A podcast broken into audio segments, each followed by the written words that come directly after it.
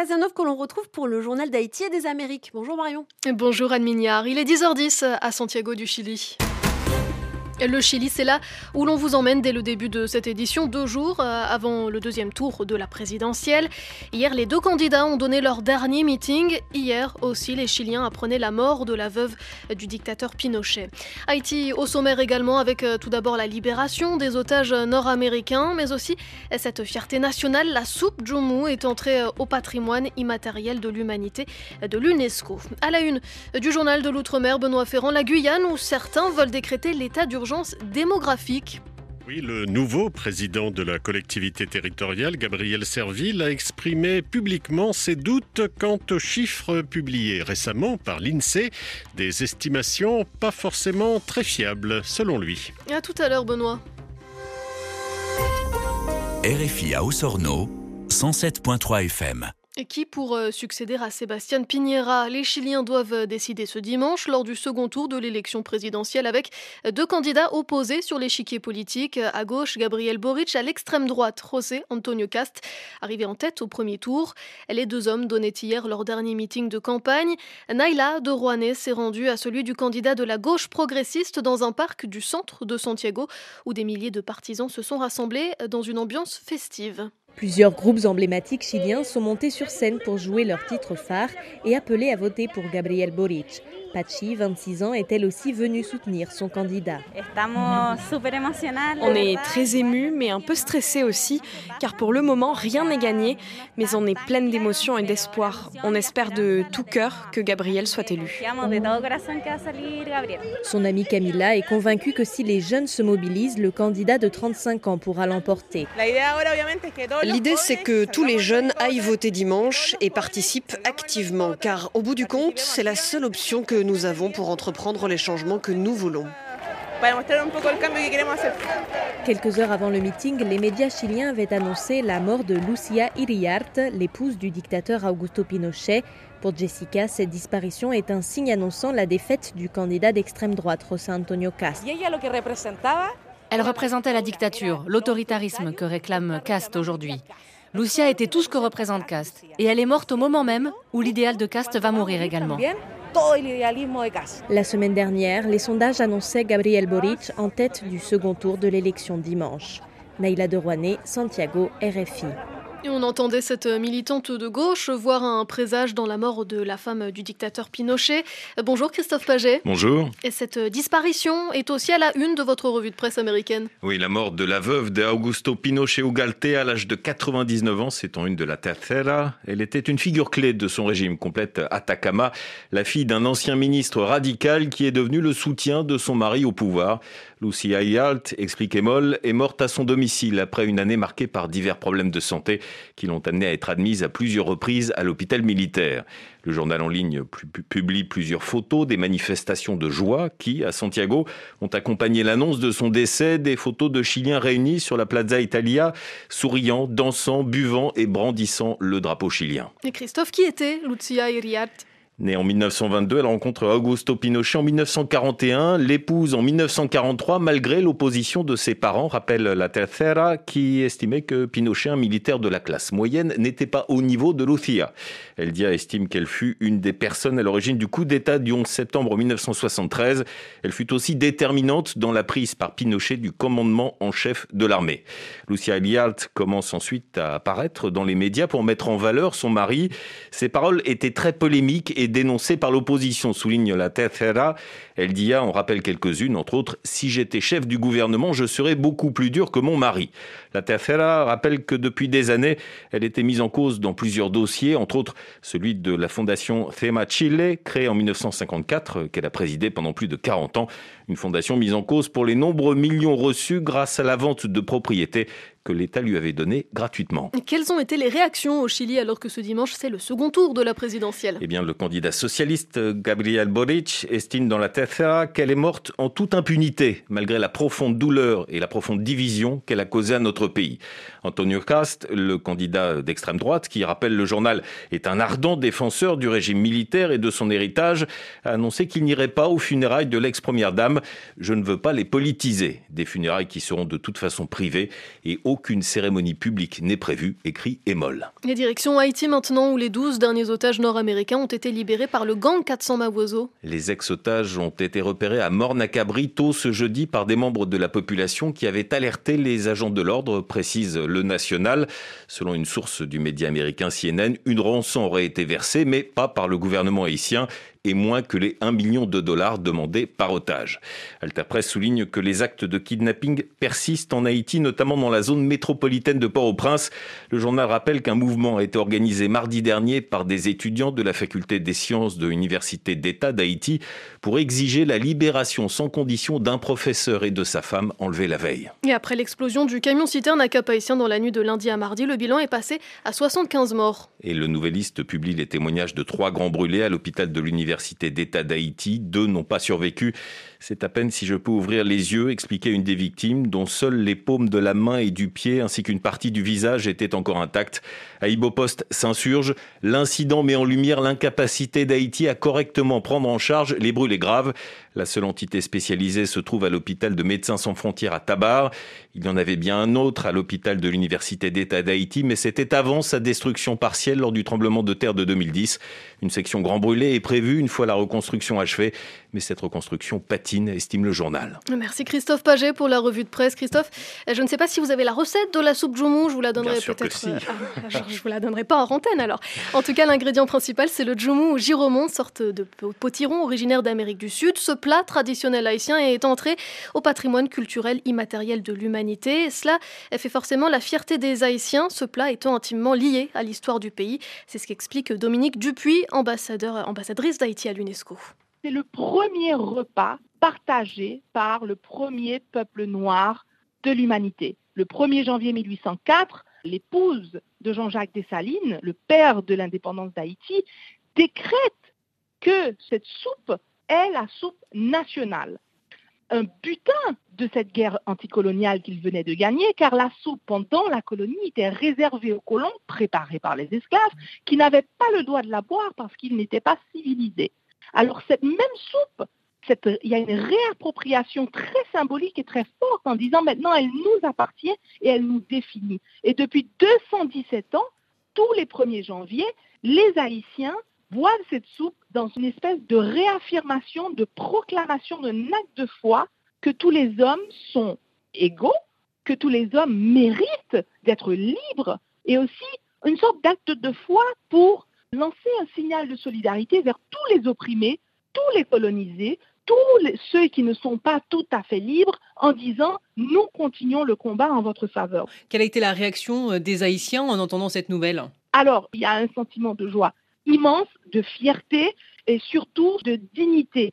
Il était important qu'un pays comme Haïti, qui a eu une contribution si grande et si cruciale à l'histoire du monde, par ses combats contre l'esclavagisme, contre le colonialisme, contre le racisme, qu'Haïti rentrait dans ce registre.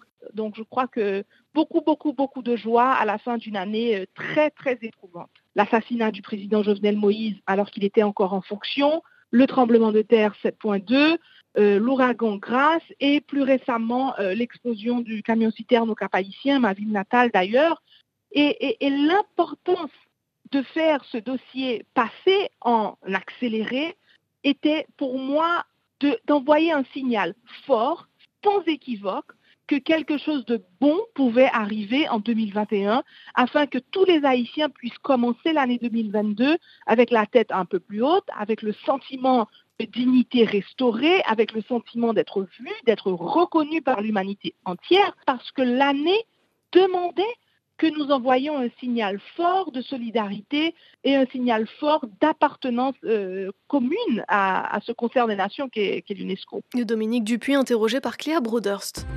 Le journal d'Haïti et des Amériques. Et direction le Canada avec cette enquête journalistique sur un scandale de corruption qui a ébranlé le gouvernement de Justin Trudeau, celui de la société SNC Lavalin, fleuron industriel québécois à l'emprise internationale. Le journaliste Vincent Larouche vient de publier cette enquête dans un livre intitulé La saga SNC Lavalin, un thriller géopolitique. parmi les protagonistes de ce scandale, Riyad Ben Aïssa, un homme d'affaires qui a tout balancé, les pots de vin, les comptes en Suisse, les sociétés écrans dans les paradis fiscaux. Alors pourquoi une telle coopération avec la justice? C'est ce qu'a demandé tout d'abord Sylvie Noël à Vincent Larouche. parce que M. Benaïssa a été arrêté par les autorités en Suisse et pendant qu'il croupissait dans son cachot, s'est rendu compte que ici au Canada, tout le monde était en train de l'abandonner et tout le monde semblait s'être passé le mot pour faire de lui le bouc émissaire de cet énorme euh, scandale qui prenait constamment de l'ampleur au Canada, comme si c'était vraiment une brebis galeuse ou un employé délinquant qui aurait agi seul. Et il n'y avait pas du tout envie de prendre le blâme pour tout le monde et pour toute l'entreprise qui avait largement profité pendant des années de ses agissements. Et donc, c'est là qu'il a décidé de se mettre à table et de tout dévoiler et collaborer avec la police canadienne. Et même, il est devenu, pour la Gendarmerie royale du Canada, le témoin vedette qui a donc témoigné contre tous ses anciens collègues abondamment et dans plusieurs procès. Alors, il faut le rappeler, hein, vous le dites dans votre livre, que cet homme rapportait presque 25% des revenus de SNC Lavalin. La question qui se pose, c'est pourquoi la société SNC Lavalin a-t-elle travaillé, on va dire, jusqu'au bout hein, avec la famille Kadhafi? On voit même euh, Riyad Ben Aïssa aller, alors que la guerre civile est déclenchée en Libye, essayer de se faire payer un certain nombre de contrats qui ne l'ont pas encore été par la famille Kadhafi. Oui, SNC Lavalin est, est probablement euh, une des dernières entreprises à avoir persisté dans son soutien au régime Kadhafi alors que tout semblait perdu, que le Canada même et, tous ses alliés étaient en guerre et bombardaient la Libye. SNC-Lavalin a continué d'appuyer ce régime-là parce que la Libye avait une importance énorme dans les revenus du groupe. Et ce qu'il faut noter, c'est que SNC-Lavalin, une multinationale québécoise, on n'a pas beaucoup d'entreprises de cette ampleur-là au Québec, chez nous. Et le modèle d'affaires qui avait été développé euh, au cours des années 90 par cette entreprise de, de, génie conseil pour réussir à concurrencer les groupes de plus grande puissance euh, européenne ou des groupes américains, c'était d'aller chercher des marchés dans des pays où d'autres entreprises rechignaient à faire affaire. Et donc, le modèle d'affaires de SNC-Lavalin avait été de saisir ces opportunités pour faire sa place sur le marché mondial, et particulièrement en Libye, où euh, il y avait eu un, un embargo euh, mondial euh, suite au comportement du régime Kadhafi, puis le, le support au terrorisme, et l'embargo américain était encore plus sévère, et les firmes américaines ont été exclues de ce pays-là pendant une très longue période, ce qui a donné l'opportunité à des concurrents comme SNC Lavalin d'y faire de très bonnes affaires. Et dans votre livre, il y a en fait une enquête dans l'enquête, car le plus étonnant, c'est que finalement, on, en déduit que rien n'aurait été possible sans le cartel de Medellín. C'est en fait une enquête pour faire tomber le baron de la drogue Pablo Escobar qui a conduit d'abord les enquêteurs suisses sur les pistes de SNC Lavalin. Lorsque euh, des policiers ont tenté de suivre la piste du, blanchiment d'argent du cartel de Medellín et de Pablo Escobar. Ils ont commencé à regarder dans les comptes en Suisse, puis les banquiers suisses qui pouvaient sembler favorables euh, au blanchiment d'argent. Et de fil en aiguille, euh, en cherchant l'argent de la drogue, ils ont découvert des banquiers qui trempaient dans diverses activités et notamment des arrangements pour les multinationales qui souhaitaient corrompre des dictateurs en Afrique du Nord. Et c'est ainsi que des procureurs suisses spécialistes de ces dossiers de crimes financiers ont découvert que SNC Lavalin, une entreprise canadienne dont probablement ils n'avaient jamais entendu parler de leur vie, étaient impliqués dans ce genre de, de manœuvre. Ce que vous écrivez dans votre livre, suivre la piste de la drogue, on trouve des trafiquants de drogue, mais suivre la piste de l'argent ouvre d'autres opportunités. Oui, c'est l'une des leçons, je pense. Mais il faut garder en tête aussi que lorsqu'on commence à suivre la piste de l'argent, bien, on va tomber sur des banquiers, des avocats très influents, des spécialistes de la finance, éventuellement peut-être des, des, des chefs d'entreprise, des décideurs politiques, comme ce qui est arrivé dans le dossier SNC-Lavalin. Et euh, il faut donc être prêt à aller jusqu'au bout des choses euh, si on décide de suivre la piste de l'argent. Dans le cas de SNC-Lavalin, la pression est devenue très forte sur les enquêteurs et sur les procureurs de la couronne au Canada parce que, bon, c'est bien intéressant. Au début, vous cherchez quelques délinquants, mais finalement, vous en arrivez à, à déposer des accusations criminelles contre une des plus grosses entreprise et donc un, des, un employeur extrêmement important au pays, une des rares entreprises québécoises qui a une telle présence mondiale à travers euh, le globe, une société qui contribue aux caisses politiques. La pression est devenue très forte et bon, je crois que c'est une leçon par contre à retenir aussi. Ils ont mené cette affaire-là jusqu'au bout. Alors justement, au final, quel bilan? C'est un bilan mitigé, évidemment. Euh, une division de l'entreprise SNC-Lavalin a plaidé coupable de fraude, a accepté de payer une amende de 280 millions de dollars canadiens changer ses pratiques, ce qui avait déjà été amorcé avant même son plaidoyer. Des anciens dirigeants qui ont fait de la prison, mais ils sont quand même pas nombreux. On a un ancien PDG qui a été condamné à une peine de détention à résidence, donc dans le confort de sa maison. Donc c'est un bilan mitigé, mais pendant très très longtemps, euh, la police et le système de justice canadien étaient jugés comme étant en retard sur plusieurs de ses partenaires qui jugeaient des dossiers d'envergure comme ça de grandes multinationales pour des affaires de corruption internationale. Et nous, on a toujours été considérés comme étant à la traîne, comme ayant jamais mené à terme des grosses enquêtes de ce genre. C'était vraiment une première. Et donc, c'est un cas qui fait école ici au pays et dont ils sont assez fiers. Vincent Larouche, auteur de la saga SNC Lavalin aux éditions La Presse. Le journal de l'Outre-mer. À la une, Benoît Ferrand, la Guyane, où le président de la collectivité territoriale veut décréter l'état d'urgence démographique. Pardon. Oui, Gabriel Serville, nouvellement élu à la tête de la CTG, exprime ses doutes quant aux chiffres de la population récemment publiés par l'INSEE. Il s'agit là d'estimations d'ailleurs, mais des estimations pas forcément très fiables selon lui. Alors, faisons tout d'abord le point sur les chiffres en question avec Laurent Marot. 294 150 habitants estimés en Guyane au 1er janvier 2021. 6 000 personnes de plus en un an, plus 2,1%. Une croissance due à un solde naturel largement excédentaire. Des naissances bien plus nombreuses que les décès. Près de 8 000 bébés nés en 2020 contre moins de 1000 décès. Le solde migratoire est légèrement négatif les gens quittant le territoire pour s'installer ailleurs sont donc un peu plus nombreux que ceux qui entrent. Ces chiffres sont scrutés de près par les élus locaux. En effet, du nombre d'habitants dépend la dotation globale de fonctionnement ou DGF versée chaque année par l'État aux collectivités. Calcul basé non pas sur la population estimée en début d'année, mais sur la population légale, un chiffre consolidé qui remonte trois ans en arrière méthode critiquée de longue date par les élus qui revendiquent un ajustement de la DGF au plus près de l'évolution de la population.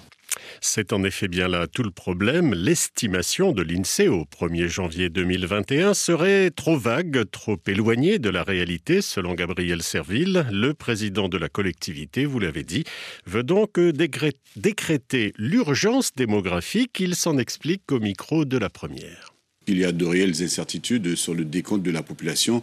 C'est la raison pour laquelle, durant la campagne, nous avons émis l'idée que euh, on allait décréter une urgence démographique. C'est ce que nous avons fait. Nous avons rencontré dès notre arrivée euh, à la collectivité euh, le président de la Commission nationale d'évaluation des ressourcements des populations. Nous avons rencontré la directrice de l'INSEE au niveau national et nous avons ensemble pris la décision qu'en Guyane, il faudrait mettre en place une commission ad hoc qui va travailler à essayer de comprendre pour quelles raisons on assiste à autant de disparités. Donc c'est un travail qui est en cours. Cette commission sera mise en place très bientôt et j'espère qu'elle nous permettra de faire la lumière une fois pour toutes sur les difficultés que nous éprouvons à mieux quantifier la population guyanaise. Affaire à suivre, comme on dit. Bon après-midi, bon week-end. Marion, à lundi. Merci Benoît Ferrand, bon week-end. C'est ainsi que s'achève euh, ce journal d'Haïti et des Amériques. Merci à Claude Battista à la réalisation, à Sylvie Noël à la rédaction en chef. Euh, on se retrouve donc lundi prochain pour euh, la prochaine édition. Rendez-vous donc à 13h10 comme d'habitude en temps universel. En attendant, toute l'actu des Amériques est à suivre sur notre site rfi.fr. Vous pouvez aussi nous suivre, pourquoi pas, sur Twitter à RFI Amérique au pluriel. Il est bientôt 13h10 en temps universel. 13h30, pardon, en temps universel. La marche du monde